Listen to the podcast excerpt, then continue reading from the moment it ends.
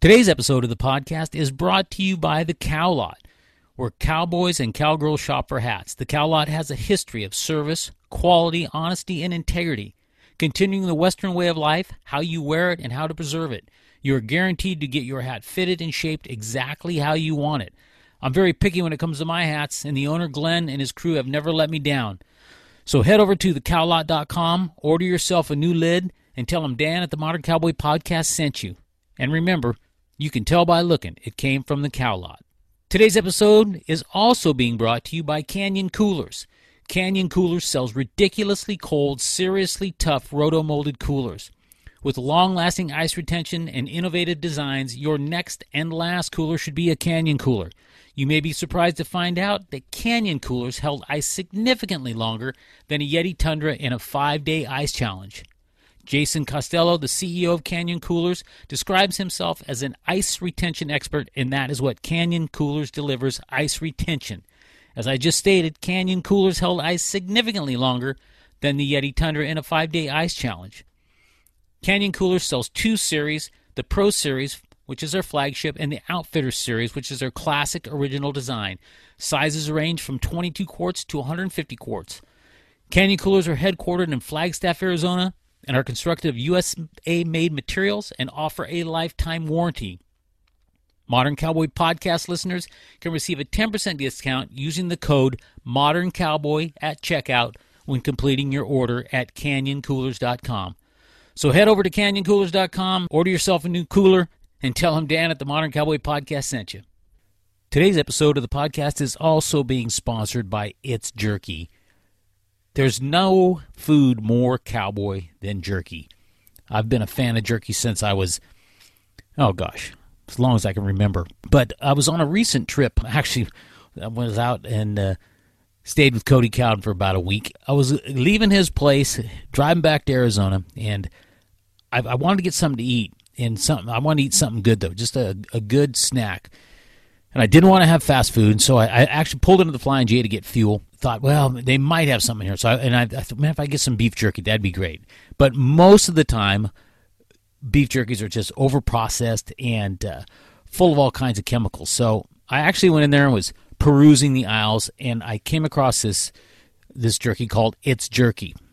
And I looked at it, I read the package, and I was surprised that the price was uh, was so good. It was a pound of jerky for like twenty dollars. Anyway, I ended up buying it. Jerky was amazing.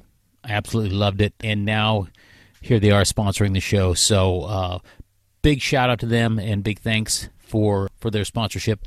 And I would just uh, highly recommend you head over to itsjerky.com, order yourself some of this amazing high protein, low calorie fuel for your body. Tell them Dan at the Modern Cowboy Podcast sent you. Where are you cowboys and cowgirls at? Hey, everybody, this is Dan Hillenbrand, and welcome to Modern Cowboy, the podcast for the cowboy lifestyles and businesses around the world. I'm glad you're here, so sit back in your saddle and prepare to be inspired, motivated, educated, and entertained as I interview a new guest each week that embodies the modern cowboy.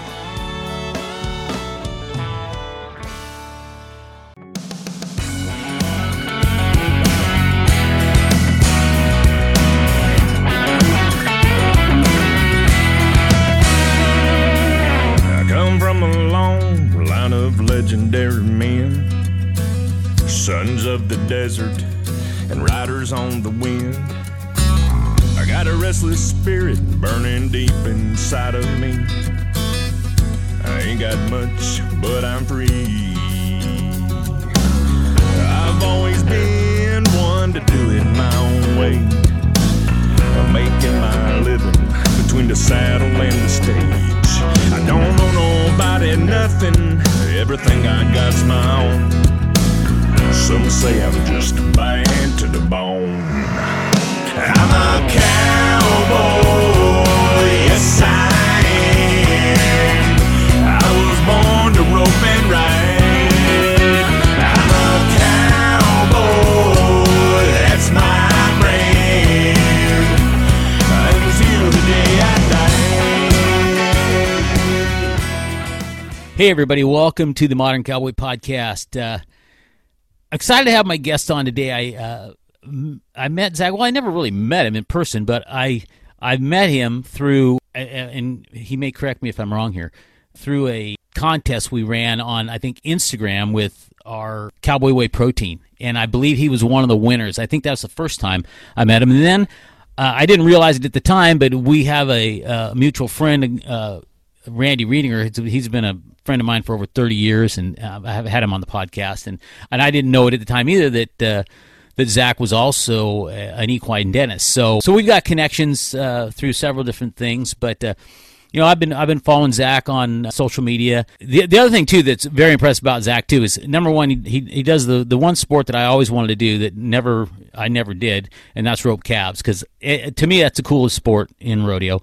And then the other thing is the guy is a just an athlete he's just fit as a fiddle and i've been into fitness all my life i saw one of the lifts he did because he does crossfit and that that's something that wasn't around like back in the day when when i first started training although it's it's, i mean it's super interesting it's just something that I, I really don't know I could do a lot of this stuff now just because of uh, some of the joint problems and things I've had. But anyway, I've I've seen some impressive lifts that that Zach's done. Quite the quite the stud. So anyway, there's a, a lot of things he does that I'm super interested in, and uh, um, so I just thought it would be great to have him on the podcast, and I'm sure we're going to get into a, a few other subjects uh, with current events uh, as well as we're on the podcast here, and he's wearing his amazing Trump 2020 hat.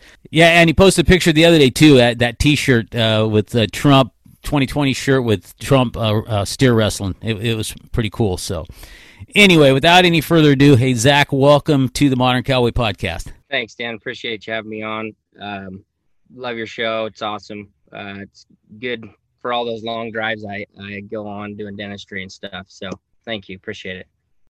You bet, you bet.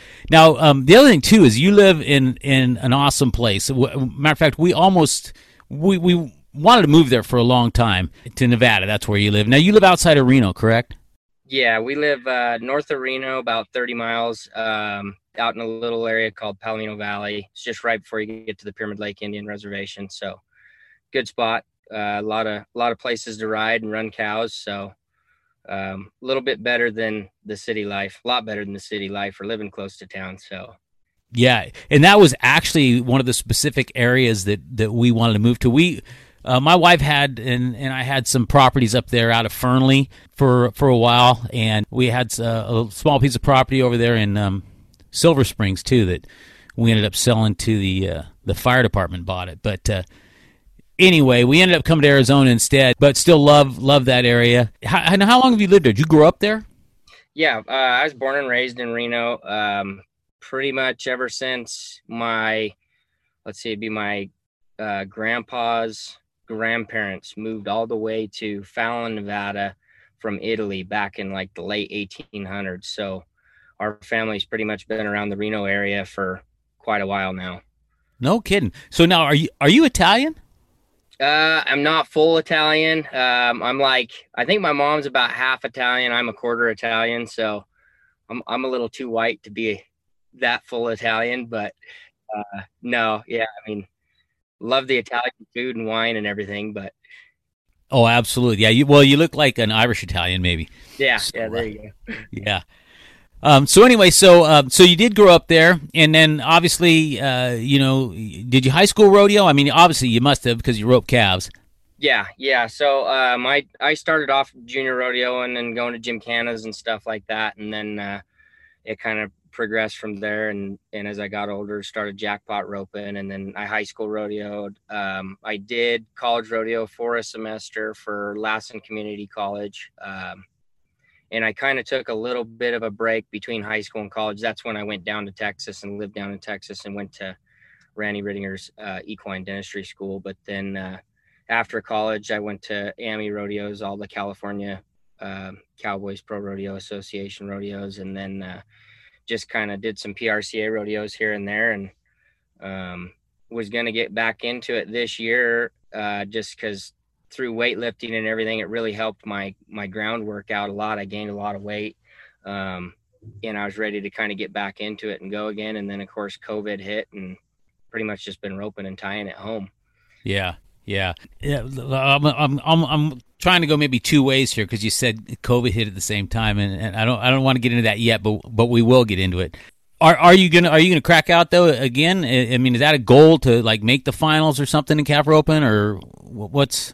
Yeah, I mean, when I was younger, I wanted to, um, I wanted to pro rodeo full time and try and make the finals in the calf roping. And then, I mean, you kind of know how life goes. It seems like you got your your eye your eyes are kind of set on one thing, but then you hit a fork in the road or or something happens and it kind of takes you another direction. And um, when I started equine dentistry, I thought, oh, this is cool. I can have a career that allows me to uh, rodeo professionally, but also make money at the same time because we all know that pro rodeo is not, you know, unless you're like at the top top, you're not making a ton of money. Right. Um, so I figured it was something I could take and travel around with, and then um, it kind of it got busier and busier, and I kind of started to realize that if you want to be the best at something like equine dentistry, you kind of have to put a lot of focus into that. So kind of wearing that two hats of pro rodeo and full time and being a really good equine dentist, I kind of had to focus on one or the other, and it was equine dentistry. And so my goals now are more just I'd like to circuit rodeo, make the circuit finals. Um, and it, I mean, maybe it, later on down the road, if there is a point where I could pro rodeo a little bit more and go to some bigger rodeos, then I mean, the finals is definitely not not out of there. I mean, that's always been a childhood dream of mine to make the NFR. So Right. Now, now, do you mostly you mostly just calf rope? You don't you don't team rope at all? I I used to team rope a bunch actually. Um, I team roped a bunch up until about four or five years ago, Mhm. and then I sold my head horse, uh, two head horses that I had, and kind of just focused on calf roping. Um, made a calf horse, um, went to a bunch of rodeos to try and season him, um, and just really focused on my tying, my groundwork, stuff like that. And uh, now I'm kind of getting to the point where I kind of want to do both again, and, and I'd like to be able to maybe head at some of these rodeos. So uh, I'm back in the market for a head horse here, probably this fall. Nice. Now, when did you when did you go to Randy's school down there in Texas? Uh, I started at Randy's school in 2011. It was like February of 2011. Um, I lived down there for about nine months while I went to school. Finished up about three quarters of it, and then had some roommate issues, and I ended up having to move back home. It ended up being a blessing in disguise, and it worked out. And then I graduated from his school in 2012. Okay. Yeah. So you've been doing it a while then, hmm Yeah. Yeah. and obviously you you are good at what you do because uh, I mean Randy spoke very highly of you and I, I highly of you and I know that you are one of the very few guys that he's turned uh, some work over to as well. So you you must be doing a good job. And I, I I got to hang out with him when he was here in Arizona. I got to hold some horses for him for a couple days which uh, was quite an experience. And, even even though I'd been aware of you know equine dentistry and and uh, you know the importance of it. I mean, you know, I'm, I was in healthcare, um, you know, a chiropractor, and so I understand uh, about taking care of your health. But I, I really didn't realize how significant it was and how hard of a job it is when you do it right. And that's the one thing that he kept all day when we were working on horses was well, he was working on them, I was holding them, but uh, uh, he he would just uh, he was such a stickler for you know doing a complete thorough job. I mean, he he would not skimp one bit. And and I mean, every time he'd put that uh, deal in their mouth, you know, and we'd get it done. I'm holding it or whatever, and then uh, he'd look at it and take it off, and he'd check their bite, and he's, "Oh, we got to put it in." And I'm like, "Oh man, please, just have that thing done." You know what I mean? But uh, anyway, um, so yeah, it's a very, very, very uh, important. Like, like, like he said, he goes, it's one of the most legit uh, therapies for horses that there is because there's there's a lot of things you know that uh, you know hanging crystals over people and and you know doing uh, whatever kind of therapies that may you may not really see the exact result right there. But boy you can sure tell the difference when you go in there and whatever you're doing in terms of you know correcting that bite. And when it, when he explained it to me about just the the bit seats and and all that um, it was really really really interesting and uh, not an easy job to do is particularly when you're doing it right. Oh, for sure. Yeah. Um, that's uh, one of the things I really loved about working with Randy, and and as I've become, I mean, he's be, he's gone from kind of being like my teacher in school to now he's a really good friend and uh, a mentor. Like I really look up to him. But um, for as long as he's done it, and as he does, he will. I mean, if he's like you said, if he's got to stick the speculum back in there ten times to get yeah just that one spot or whatever that might cause a problem um, or is going to be an issue, like he will take the time to do it. It doesn't matter, and that's something I value a lot in him is just his integrity and his hard work and his passion. And uh, I mean, it's that's I put the same effort into my dentistry. I mean, the last thing I want to do is he's put so much trust into me and everything and all the stuff that he showed me. And the last thing I want to do is let him down. So, I mean, I'm the same way. I want to, when that horse leaves my stall, I want to make sure that I did everything I could to make that horse's mouth better than what it was when it first walked in. Yeah, you know, and, and the thing is, I know that early on, like I said, I've known Randy, you know, thirty something years, and and early on when he was getting the school going, uh, you know, he got the pushback from the from the uh, vet organizations and stuff, and and I'm I'm well aware of all that because I we dealt with it, you know, with chiropractic, you know, alternative therapies and and so on and so forth. But nowadays, it, it's a different ball game than it was back then, particularly with social media, because it's easy to, uh, you know, to ferret things out. You know, you can Google and and find stuff out, and and a lot of professions aren't aren't held in these in, in, such esteem just because people aren't aware or don't understand or don't know. I think you you're have you done a little bit of campaigning in terms of opening up more doors for uh, equine dentists to be able to to work in states and and uh, um, just having it more and more accepted. And and before before you answer that too, I, I, I, say that because we were at Bobby Avila's place, and people know that Bob Avila, I mean, is one of the greatest horse trainers there is, and uh, you know, here's a guy that uh, you know Randy's been doing his horses for a long time, and he he was telling me too that the first time that he they, that Randy did a horse from I don't remember the exact story, but that being said, it was just like miraculous, and and ever since then he they've you know they just have always had their horses done, and it makes such a huge difference, and you know so just speak to that a little bit about you know the the acceptance of it, um, and and you know what that looks like and what you see in the the future for that. Yeah, so I mean basically you, you kind of summed it up that right now with equine dentistry and everything a couple decades ago there we were working with hand tools and stuff like that. And so it was really hard on your shoulders really hard on your body. And the veterinary field they they kind of just turned their back on it. They didn't care. They, they'd rather have the dentist do it just because it was a lot of hard work. Um, as we've progressed through time and equine dentists like Randy who have come up with newer techniques, um, better equipment. Uh, it's e- it's easier on your body. I mean, it's still hard work, but it's easier on your body. You're not wearing your shoulders out. Um, the instruments fit better in the mouth. You're able to do a better job.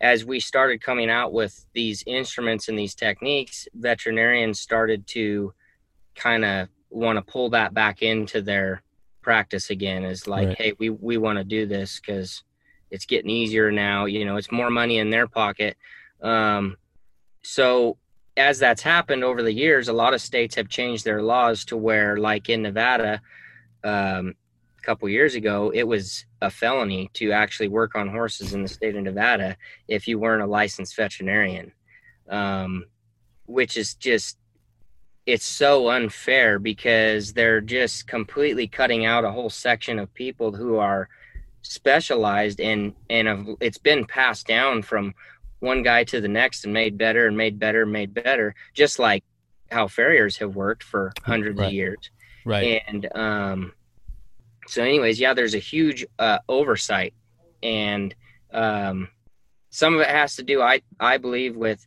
you know they put so much money into vet school and then they come out and they're making less money than what your average equine dentist makes starting off. So right. they're just trying to get every little bit of work they can. And I can't say I don't blame them. Right, but, right.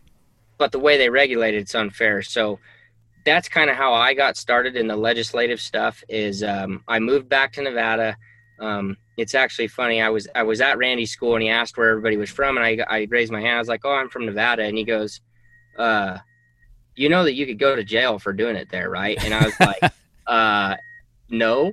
And he goes, well, yeah, it's a felony there. And I'm like, great. How am I going to navigate this? But I fell in love with it and I just kept with it. When I moved back to Nevada, um, and tell me if I'm getting too long winded here. But, no, you're fine.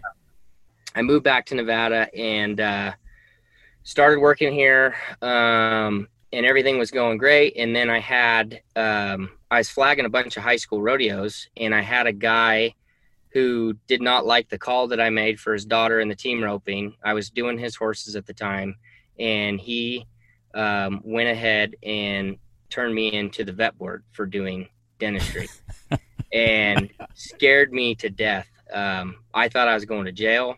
Right. Uh, I cooperated with them and everything. I ended up paying a fine, but I pretty much ceased all dentistry in Nevada, and that's kind of where my legislative journey began. Um, tried several times to get a bill put into the state legislature, failed each time, and then um, I kind of got more and more experience with it. And then I joined the International Association of Equine Dentistry, um, and another good friend of mine, who's also a mentor, was the president of the association at the time, and he said, uh, "Hey, we got a position for you that you would fill perfectly, and it was uh, chairman of the government relations committee. And um, once I got involved with that, I started to work closely with the lobbyists that we had for our association. Um, and then we went ahead and we actually got a bill passed in Utah last year that allows equine dentists to work there if they have a certification through the IAD. Um, and we actually got the Nevada bill, made it halfway through, passed the Senate almost unanimously, uh, 20 to 1. And then it got to the assembly side, and politics, of course, got involved and it Mhm. got shut down on that side. But um, it's from there, I've just kind of like, I don't know. I've it, it, it I enjoy it. I enjoy it almost as much as I do dentistry. So Right. uh, now it's taken me to other states. Um, I went in February and I testified in Indianapolis there. Um, and of course, I do it all, you know, as a representative of our association. So Right.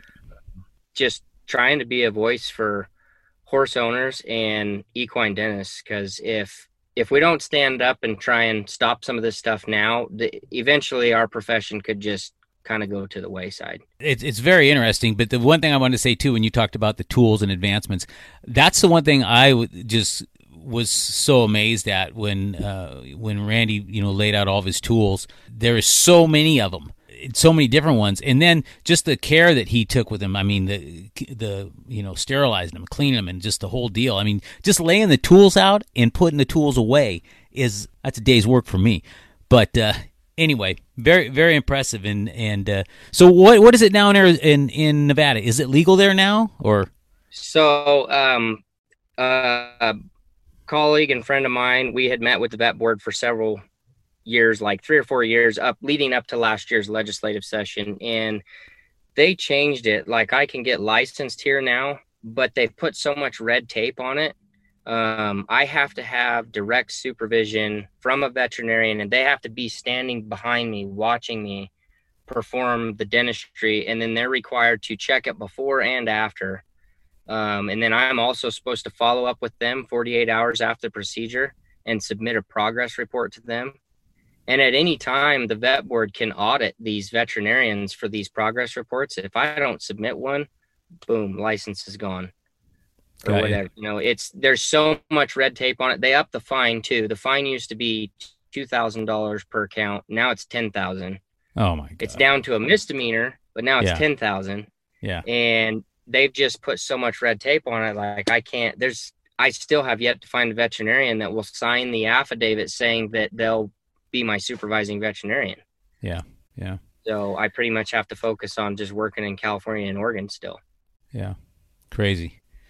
Well, it, it's it's it's an evolution. I mean, you know, they used to they used to throw chiropractors in prison back in the day. They throw them in jail all the time. So, um, you know, we get that's a that's a whole nother podcast, and and I, I'm I'm going to be more than happy to get into it one day because I have extensive uh, experience in the healthcare arena. Uh, and sometimes people go, well, you know, you're just a chiropractor. Well, uh, I read something the other day. You know, you can have a degree and still be an idiot. And there's there's uh, you know a lot of doctors that uh, that I've had dealings with over the years, and just just the experiences that just it boggles your mind. So you always got to fight for what's right, and and uh, you know, and, and I commend you for doing that, man. And uh, who knows, we may we may see you in the uh, halls of our legislative administration here one Yeah, of these for- days.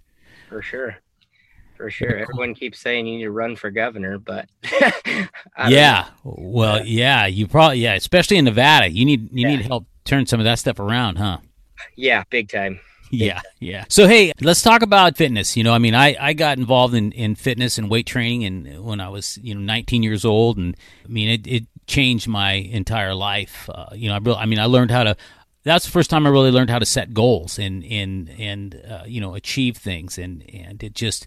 Uh, to this day, you know, I mean, I still train and and uh, I love it. So, how how did how did you get involved? Um, in in fitness. I mean, obviously, you know, you're roping calves. I mean, that, that's one thing right there. But the CrossFit, you know, how did you get involved in the CrossFit?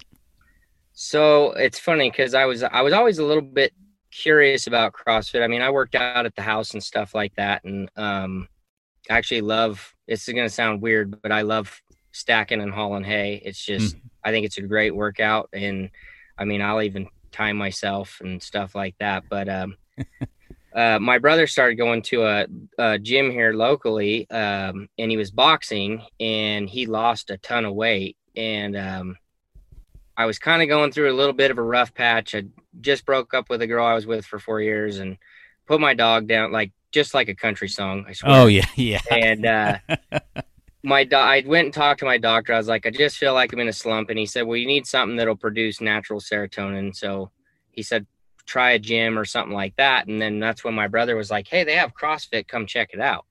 So I went, did CrossFit. Um, I actually ended up overdoing it the very first day I went because I did a boxing class and a CrossFit class. And because it's where I was going into rhabdo later that day. But uh, um, I stayed with it. I just, I don't know what it was that hooked me uh, about it. Maybe just the way the workouts are set up or whatever. But um, I started it about see, it's been three years ago this November. So okay, that's when I started CrossFit. But yeah, it just kind of um, it fell in with wanting to get stronger for calf roping, and um, I think it was just that and and the friendship and everything else I got out of it kind of kept me hooked with it too. But um, so that's where it started.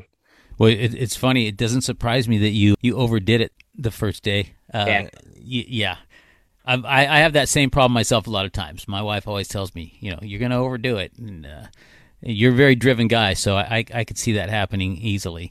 That's like the first time I worked out. I'll never forget it. Uh, my I went with this guy. I'd never I'd never trained with weights before. He was a guy I knew from high school. We went and worked out, and we went to this place called um, International Health and Fitness Spa, and we worked out. And I remember I went in the uh, locker room afterwards and just puked and was like, "Man, I love this." I mean, I was sick as a dog, but I was hooked from from then on. But um, so now, um, so you gained a lot of weight. I mean, uh, tell us about the, the program. How often how often do you train? You know, CrossFit and and just kind of give us a typical routine and uh, you know what you do in it.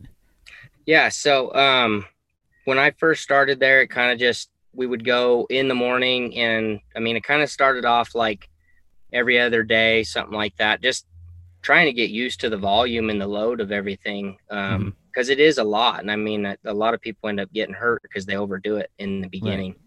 Right. Um, but when I first started there, um, I started at about 142 pounds, and then as I got, I got to where because there's a lot of gymnastic movements and stuff like that. And and what I love about CrossFit, a lot of people don't understand is you can really see a lot of results pretty quickly and it gets right. you that's what i guess that's what gets you addicted because you mm-hmm. start seeing you're like oh you know i couldn't power clean 100 pounds last week but now i can do it easily and i can do it 30 times in a row or whatever right uh, or just like uh, ring muscle ups and stuff like that and um, anyways i started about 142 pounds and as i started to get more and more kind of addicted to like all right the next thing i want to do is i want to be able to handstand walk.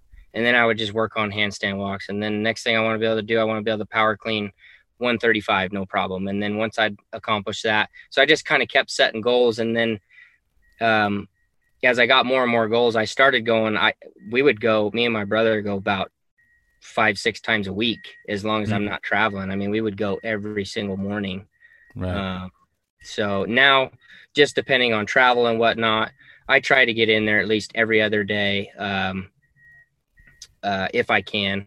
Um, sometimes when I'm going out to do dentistry and stuff like that, I'll bring a little weight vest with me and and run and stuff like that. But um, I hit finally hit 162 pounds the other day. So in over the course of almost three years, I put on 20 pounds doing it, and um, it's really helped with my confidence in calf roping because now like I got a set of calves at home, and if I got one that's a little bit bigger kind of waspy on the end of the rope, I can just run right down and hit him and and flank him no problem with all the confidence in the world. So, um, but I mean, as far as like routines or anything like that, I have such an active lifestyle between floating horses, shoeing horses, um, and then we help friends deliver cabinets. Um, I mean, that's a workout in itself. yeah. Um, so I just I try to make it a point to get into the gym at least three times a week, and then weeks when I'm home and I'm doing like I get in there five six times a week. Right. And um, just eat as much as I can, pretty much. I mean, I got a really fast metabolism, so I try Right. to eat healthy. That's one of the, been one of the great things about CrossFit is I started to realize just kind of like soda and sugary snacks and stuff like Yeah. that. I did not realize the havoc it wreaked on your body. It doesn't matter if you have a fast metabolism or not. I would I would drink a full Dr Pepper the day before uh, CrossFit workout, and then I would go in there and I'm like, what in the heck is going on? I'm dying Mhm. and I'm not that out of shape. So, um, I mean, I've virtually cut Dr. Pepper and all that stuff. I mean, I'll have one every now and then, but Yeah. Um, I try to stay fairly healthy eating wise and, and watching the stuff that I drink. And um, it just makes the workouts that I have more energy. I'm um, more recovered the next day. So, Yeah, yeah. Sugar is a poison. I mean, it really is, and it's and it's in so many processed foods. I don't drink soda at all now. I don't know. If, are you familiar with Zevia? uh, yes, I love Zevia. Yeah, yeah. So yeah, I, I mean, I'm I love Zevia too, and there's no sugar in that, and it's it's a great great substitute um, for that. So now, in terms of eating, you got fast metabolism. You're young still, so you you uh you don't do any fasting or any uh, type of diet like keto or paleo or anything like that, or are you just No, um, I pretty much um, I kind of set a goal like last year. Um, I was at about 150, 152, and I was like, I really want to get up to 160, and then I'd hit 160, and I was like, I want to. I just kind of kept chunking out at five pound increments, and right? um, I had talked to uh, the main coach there at the gym and stuff, and just asked him like, "Hey, what can I do? What's like for my body type and, and my style and everything? Like, what is the best option?" Um, and he pretty much told me he's like, "You don't have to get fancy or anything." He's like, "Just do what works for you." Um, I I did a calculation deal on the internet for body weight and everything, and it tells me how many carbs I have to, I have to eat like 440 grams of carbs a day. Um, 170 grams of protein. Um, and basically, he just said, you know, high carbs, especially for CrossFit workouts, because it's it's high intensity. I Mhm. mean, you're you're pretty close to your max heart rate for most of the workout on a lot of them. Um, you know, you're moving heavy weight and your heart, you're doing cardio with it. Um, so I kind of just focus on. I try to get all my protein in in the day. You know, whether it's chicken, um, a lot of scrambled eggs. Um, I eat a ton of rice. Like I almost can't even look at rice anymore. But uh, I eat a ton of rice, oatmeal. Um, so anything high in carbs, high in protein. I don't really stick to any kind of like I don't do keto or anything like that. I just right. I've kind of figured out a formula that works for me and it seems to keep working. Um, and I do, I'll do like a mass gainer shake um, once in the morning and once at night. And it's got like 280 grams of carbs in it or something. So, Right. So I just, I kind of just keep shoveling food in all day. It's all healthy food. It's nothing bad, you know, Right. bars and jerky and stuff like that. But Very yeah, cool. there's no, I don't have any special science to it or anything. Very cool. So now, have you competed in some of the CrossFit competitions, or is that a goal? Or Yeah, no, actually, um, that's the second year I was at that gym. That's what this shirt is. New Kids in the Box. oh, Um, okay, That that was my very first competition I ever did. Um, and I did that first one, and then I kind of got hooked to it because at the time I wasn't rodeoing a whole lot, just here and there, and and I don't know, I just I have a love for competition and right kind of being in the spotlight out there in the middle of everybody, and uh, it kind of took on a whole new deal in itself. Like I I got really addicted to the competition thing. I was doing one after another, and um, so yeah, I've been doing those. I actually figured maybe one day. Um, when you turn 35, you can do master the masters division at the CrossFit Games. right And I figured, you know, if I kept up with it, um, I don't know if you know who Sean Sweeney is. Um, Mm, I high school rodeoed with him. They call him the CrossFit Cowboy. Uh, he's been to the CrossFit Games several times now. Um, but I was talking to him about doing masters and stuff like that, and he's like, "Oh yeah, dude." He's like, "Just work real hard for the next five years, gain some weight, lift heavy, and and uh, he said you can qualify for the the masters at the CrossFit Games." And I thought that would be something that would be kind of fun, you know, later Yeah. down the road. So I think if I if I keep up with it and and stay healthy, that's definitely something I'd want to do. But yeah, I do a lot of uh, local competitions around here um, just for fun, and um, you know, unfortunately, they're kind of done right now. But when they start back up again, we've got several guys at the gym that we usually do like team competitions together and stuff like that. So very cool yeah i, I actually just looked him up i i i had never heard of him but i i see him now yeah yeah, He's he's awesome, awesome guy. i just followed him on instagram There you go. now did he uh was did he rodeo and stuff before or is he a cowboy or did yeah, no, him he grew up right there in Fallon. Uh, oh he did yep. okay yeah, grew up in Fallon and shoot, I high junior rodeoed with him, high school rodeoed with him, went to jackpot with him, all his family ropes. They run cows. Um, so yeah, he's he's cowboy through and through. So Very cool. Right on. So let's. Uh, we might as well talk about uh, current events too.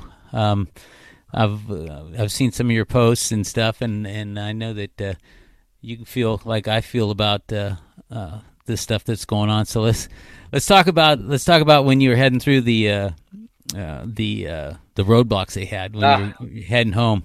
yeah, no, so the yeah, yeah, I get I, a lot of people still message me about that, but um, uh, They don't yeah, have the they don't have those up now, do they? no, they still have them. They're supposed to be up till like October. No kidding. Okay. Mhm. Yeah. So basically, what happened, just so the audience kind of understands what happens, uh, the Pyramid Lake Paiute tribe had a little outbreak of COVID, and the governor, in all of his wisdom, allowed them to shut down one entire section of the state highway that goes around the lake to keep people from using the lake, which I completely understand 100% Mhm. because it's shut down. It's on the Indian reservation. They own it. You know, they're trying to protect their people. I, I get it. Right. Um, but the problem I started to have is we started hearing about pe- they were harassing the people that live at Big Canyon Ranch, which is you have to drive through the reservation to get to it. Um, and it's just right off of the reservation next to the lake. Uh, they weren't letting them pass when they live out there. And then uh, my mom boards horses and trains horses, and a lot of her clients were getting turned around. They'd come through Fernley to go the back way because it's shorter than driving all the way through Reno right. and they would get turned around at the roadblock. And, um, you know, that's just when it's summertime and it's 100 degrees outside, that's a long ways to make a horse turn back around in a hot trailer and go back through town, stop and go traffic. And it just, it really irritated me because, first of all, it was a state highway that our taxpayers' dollars paid for. Right. It's not. Yes, it's on Indian reservation land, but they don't own the highway. The state does. And the way the permit was written up is that local traffic, um, business and residential, could drive through, but it was closed to recreation traffic. So they were kind of overstepping their bounds on it. And me being the rebel that I am, um, I decided that I was going to drive through. And I told my mom, I said, I'm going to video the confrontation so that people can see that you know you don't have to put up with this stuff because the way the world is right now there, there's so many people stepping on our rights and Yep.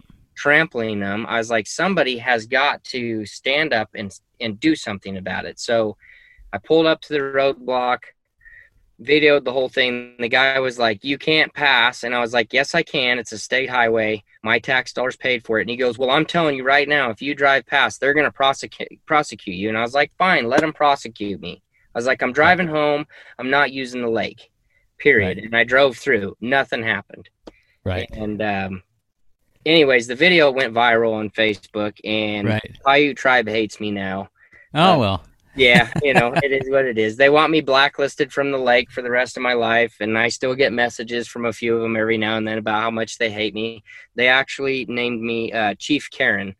Uh, so, I didn't know that you could attain chief status that fast, but I'm Yeah. now called Chief Karen. So, Oh my God. but uh, luckily, it the the video did what it, it was supposed to, and now Right. they let people through there without harassing them, um, without even stopping them. Sometimes, if they ain't got a boat on the back of their truck, they kind of just let them through. So Yeah, yeah. Well, good for you. Good for you, man. I, I, I commend you for that as well. You know, it's like they just opened the gyms up back here again, and uh, it's like if, if I don't, if I don't, and I like to work out in a gym. I need to work out in a gym just because I've got joint damage and stuff, and I and I, you know, I can't just do push ups and pull ups and swing from the trees like you know you can, but. uh so we're in there now, and we've got to have you know uh, our, our our masks on, and it's like it's the stupidest thing. It's just so stupid. yeah, I don't understand how they're supposed to make people. I mean, they're doing the same thing around here. Um, they want you to wear it in, and then when you get to wherever you're working out, you can take it off. But I'm like, it's it doesn't make any sense at all to walk five feet from the door to where I set my bag down, and then take the mask off. And then, like I've seen some gyms, there's people they're working out with them on, and I'm like, I don't know how you're doing that. How you're we. We have to leave ours on too, and they come around like Gestapo and tell you if your- if your mask is down. They've got people, and, and, and we're in Arizona. I mean, Arizona is one of the most American places left in this country. You Yeah. know, and and it's just it's it's like you said, it's to the point now where you know the the silent majority has to speak up Mhm. because it's there's a whole agenda behind it, and that's just my belief. And and Mm. uh, you know, I, I know a guy that that got the quote unquote COVID. Um, he's like 65 years old, drinks whiskey like water, and does all other sorts of chemicals. And he had it for like a week and a half, and he said he had like one bad night. And so, uh, anyway, my opinion, my personal opinion, is that it's uh, just another type of virus Mhm. and but it's been exploited to you know for for uh, ulterior motives, and that's just that's just my opinion. That's what I that's what I think. So anyway, Yeah.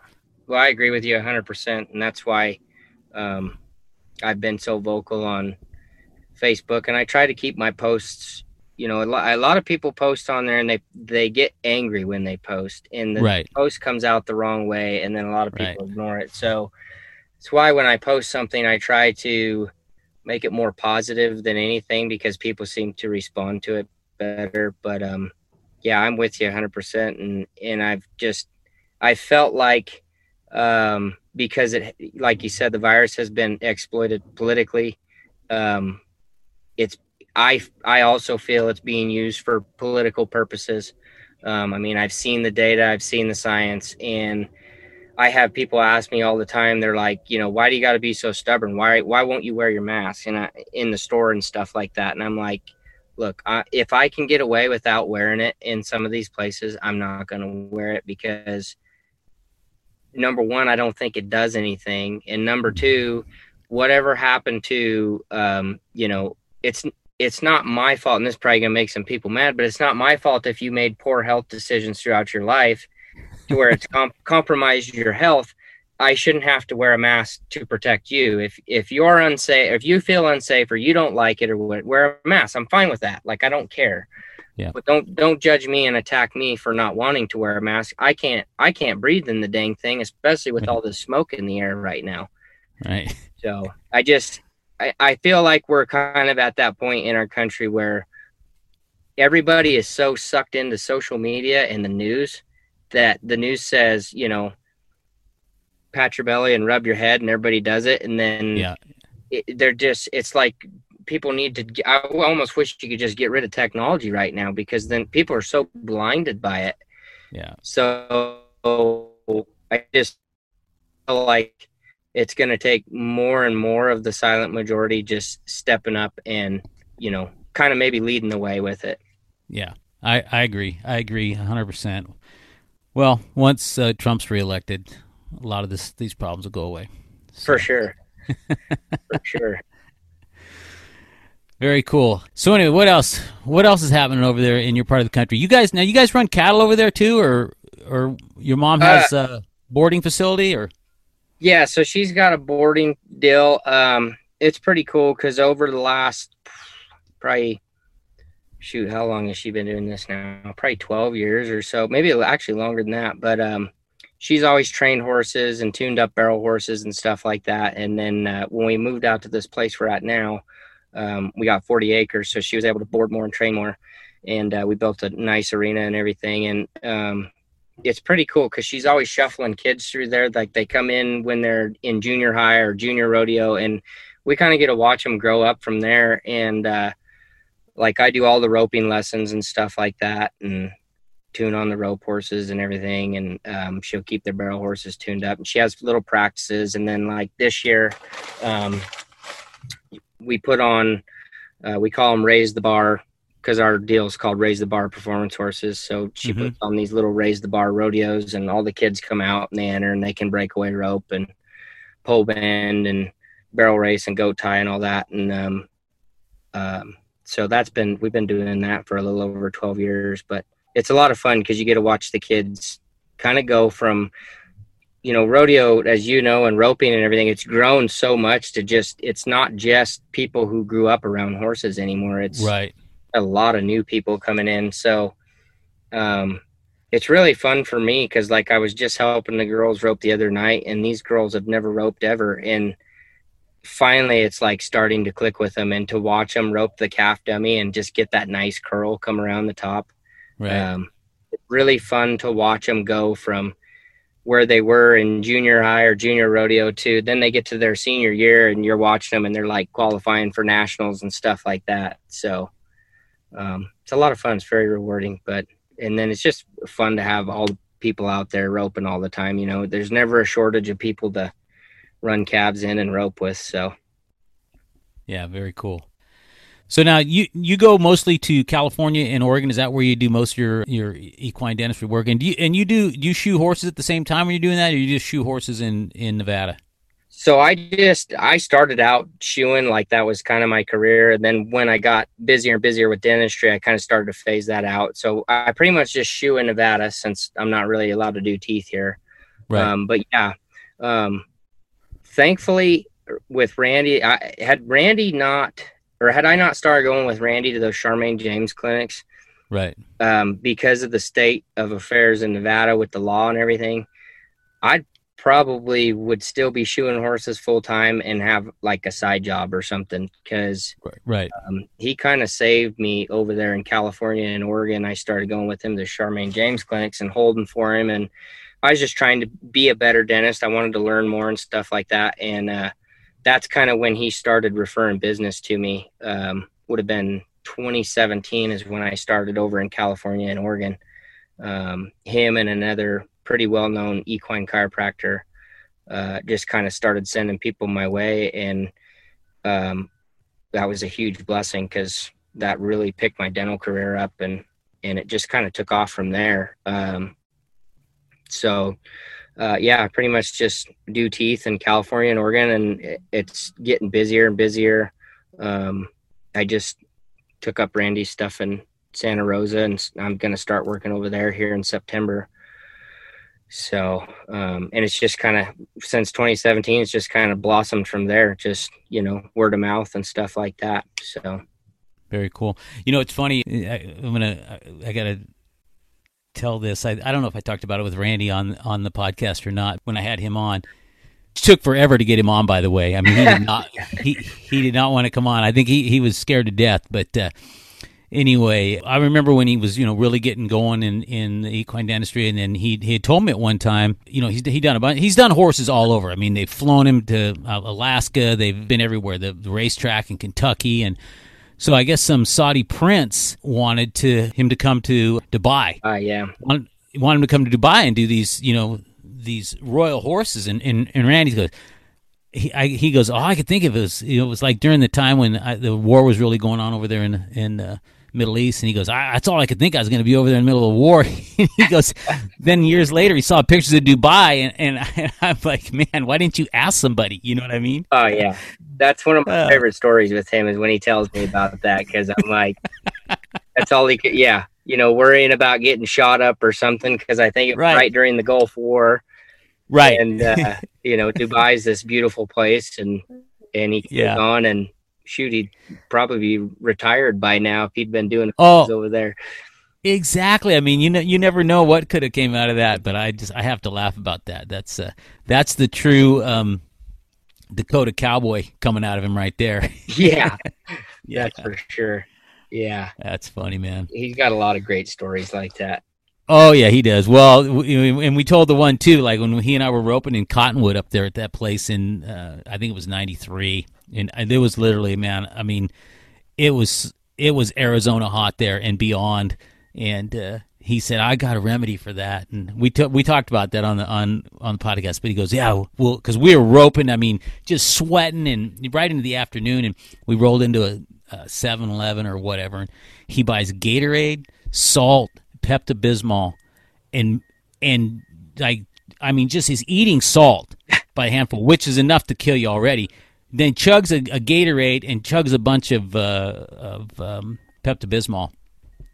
Needless to say, man, we didn't get very far. I had to pull over. He had to jump in the Boris trailer and just like, I mean, he was so sick. It was just like crazy. But anyway, another one of those cowboy cures. It'll cure you all right. That's for dang sure. Yeah, he'll he'll love that we're talking about this again on, on this yeah. podcast when he listens to it. Yeah. Sorry about sorry about that, Randy. yeah. Uh, anyway, man, so we're getting kind of close to the end of our time. You got a favorite brand of cowboy hat you wear? Or?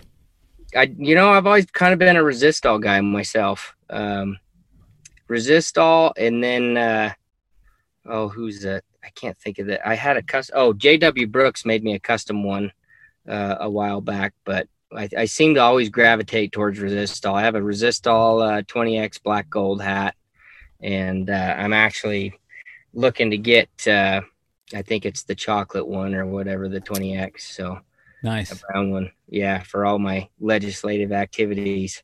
Th- there you go. Yeah. So the, cool. the, the legislators. It's funny you you're walking around the. It was awesome in in Carson City uh, I brought a mini horse skull with me every day that I went.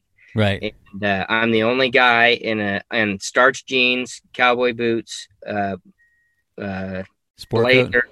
and uh, a sport coat, and uh, my black felt hat, and I'm carrying around a mini horse skull. And I had spent so much time there that every time I'd walk through the halls, I mean, it got to where I almost felt like a celebrity. Um, because they're like, "Oh, you're you're like you're the horse dentist guy, right?" And I'm like, "Yeah," and they're like, "Oh, we hope that bill passes." I mean, lobbyists and legislators, whoever. So it was awesome. You get you walk in the Capitol with cowboy hat, cowboy boots, and stuff like that. You get noticed pretty quickly. That's very cool. Speaking of boots, you got a favorite brand of boots or? I do actually. The pair I just just got here a little bit ago. Um, they're the Dan Post ostrich boots with the uh, it's got like the hybrid sole on it. Yeah. With the rubber in the middle. I just yep. I love those boots for calf roping because the sole is thin enough to to get out of the stirrup and not get hung up, but it's also durable. It's not going to get a hole right in the middle of it. So. And they're and, good to good to run in. Are they flexible yep. to run into? Yeah, real flexible. Yep. So, super fast. Very cool. Yeah.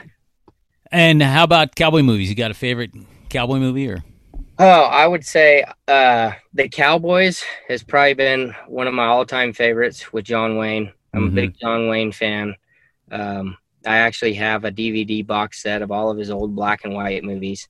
Yeah, um, love those. And any any Clint Eastwood western, yeah. those are all great too. Um, when we were kids, we used to watch uh, Tombstone a oh, lot, yeah. and oh, we yeah. got to where we would like. I'd be Virgil Earp because I was the or uh, yeah Virgil. I'd be the oldest, and then my brother was Morgan because he was the youngest, and my stepbrother was Wyatt, and we'd go out with cap guns and everything else, and ride our horses through the sagebrush, and we'd camp out, and we'd cook beans on a fire and everything. So um, that's so cool. Yeah. So we we loved all those movies growing up. But I'd say all time favorites probably definitely the Cowboys. Yeah, yeah, yeah. You can't go wrong with that movie. That's for sure. No. Absolutely. We could use a few more movies like that nowadays. Y- yeah, we, we definitely are due. That's that's a fact. As a Mm. matter of fact, I mean, try, I try to think back to what was the most recent, you know, really good western, and I mean, I don't know if it was if it was three ten to Yuma or not. I mean, uh, which was a pretty good film Mm. uh, with, with Russell Crowe. But other than that, I can't I, I, can't even think of one that well. And, we, and we've got Yellowstone. It's a different type of western, but uh, and, and I've enjoyed the heck out of out of out of Yellowstone. I'm probably one of the few that's only seen. I saw maybe the first few episodes of the first season, and then since then I haven't watched it. But I, I agree, it's a good show Well, from what I've seen it. but now what you can do is you can binge watch it. Yeah, there you go. Yeah, And y- Perfect. you- yeah, because it because it it man the the the ending here the other the other night the finale of the third season it it left us hanging so yeah I, I hate that but you know the other the other uh western too that was really good and it had Pierce Brosnan in it. It was on I think AMC channel. It was called The Son. And it, they only had two seasons and they ended it but man that was another super super good western. I forgot about that. That's another one that uh, I'll have to look yeah that that people up. could check out. Very very entertaining. Had a lot of history in it too about uh, about Texas and the oil and cattle and stuff down there but uh, anyway man well zach hey man it's been a blast talking with you i mean we've i think we've only we've only i mean we've talked communicated by dming each other i think a few times that we did and uh, so it's really nice to to be able to talk with you and hear your voice and what we'll have to do is we'll have to have you back on as as soon as senator or governor or whatever you end up becoming Yeah, we'll see what happens. I mean, I'm not totally against it, but we'll see. Very cool. Well, hey man, again, thanks for coming on. I really appreciate it, and then uh, we'll uh, we'll definitely be in touch. Sounds good. Thank you, Dan. I appreciate it. You bet. Every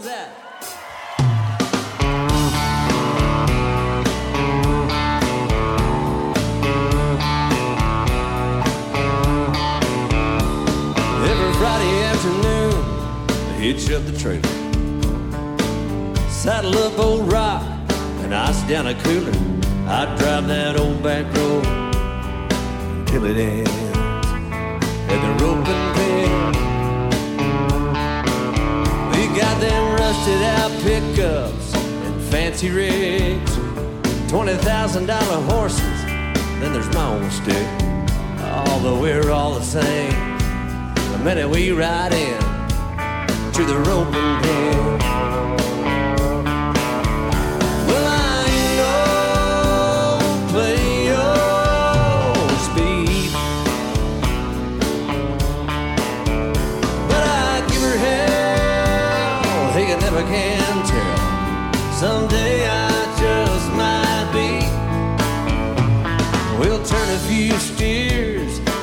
tell a few lies. Kick back in the saddle and philosophize. Most of life's problems, yeah, we're gonna solve them down at the roping pen.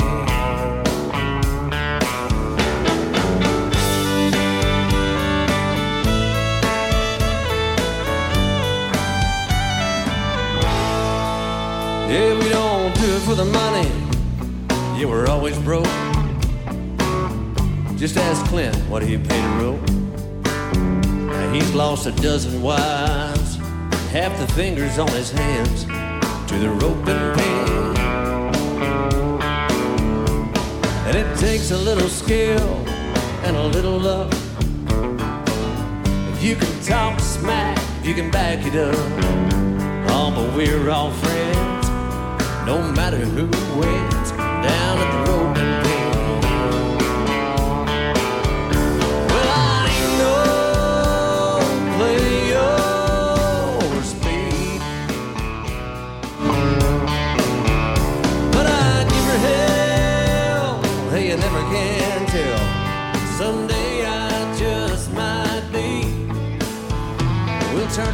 piano steers till I more lies, Drink another beer and hypothesize those are life's problems.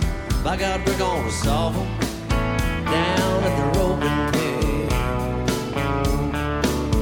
We'll see y'all again next weekend down at the roping pit. Down at the roping